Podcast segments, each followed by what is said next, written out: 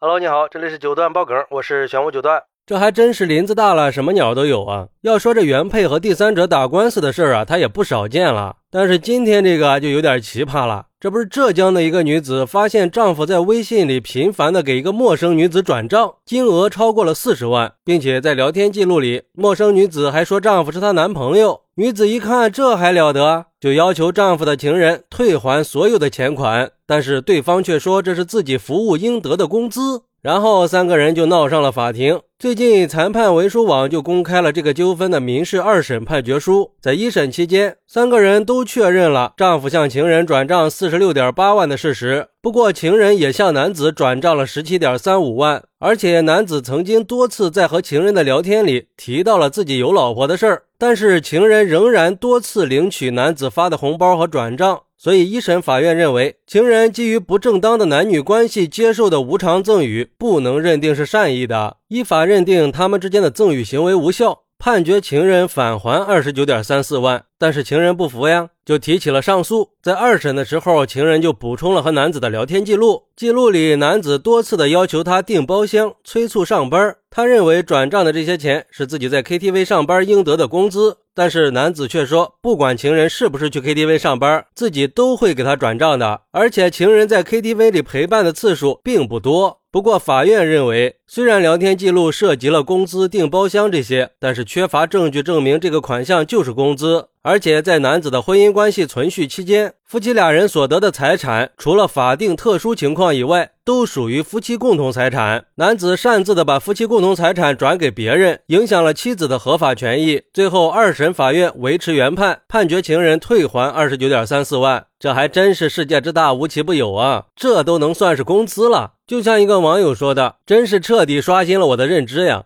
小三儿都能当工作了，都可以公然的创收了，太不要脸了！这三观真是扭曲到极致了。可别把你那夜晚的工作带到了日常生活里啊！如果这都能叫工资了，那女子的丈夫就不是出轨了，就成嫖了。那这个情人也就应该被抓起来，让你退你就退吧，这已经是给足你脸了。你这知三当三的，没让你赔偿精神损失就不错了，也就是没赶上严打，要不然你真得进去踩缝纫机去。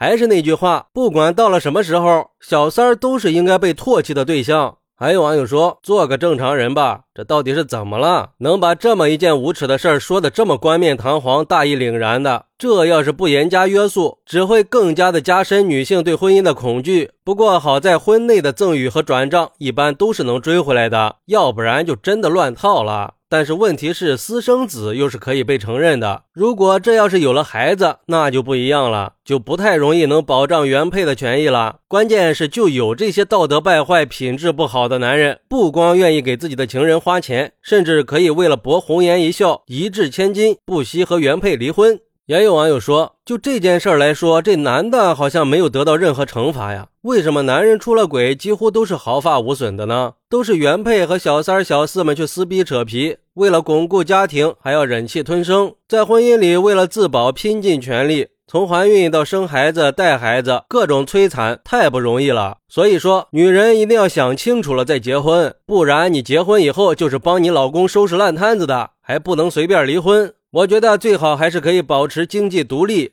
其实我个人觉得这个判决是非常合理的，而且这个情人的做法也让人很不耻。明知道别人有老婆，还去破坏别人的家庭，而这个男人也确实是道德败坏的，完全不顾伦理道德。不得不说，现在的花花世界诱惑实在是太多了，人的思想也越来越开放了。很多人把伦理道德都抛到了脑后，而且很多人结完婚以后，时间长了就觉得没有新鲜感了，就会做出一些伤风败俗的事儿，导致现在背叛婚姻的事儿是越来越多。虽然说很多人都主张追求自由，但是我想说，自由可不是无所顾忌的，那可不是让你把家人和婚姻不放在眼里的。所以，我觉得我们还是应该保持一个好的三观，要遵守公序良俗，更要遵纪守法。好，那你是怎么看待这个事儿的呢？快来评论区分享一下吧，我在评论区等你，拜拜。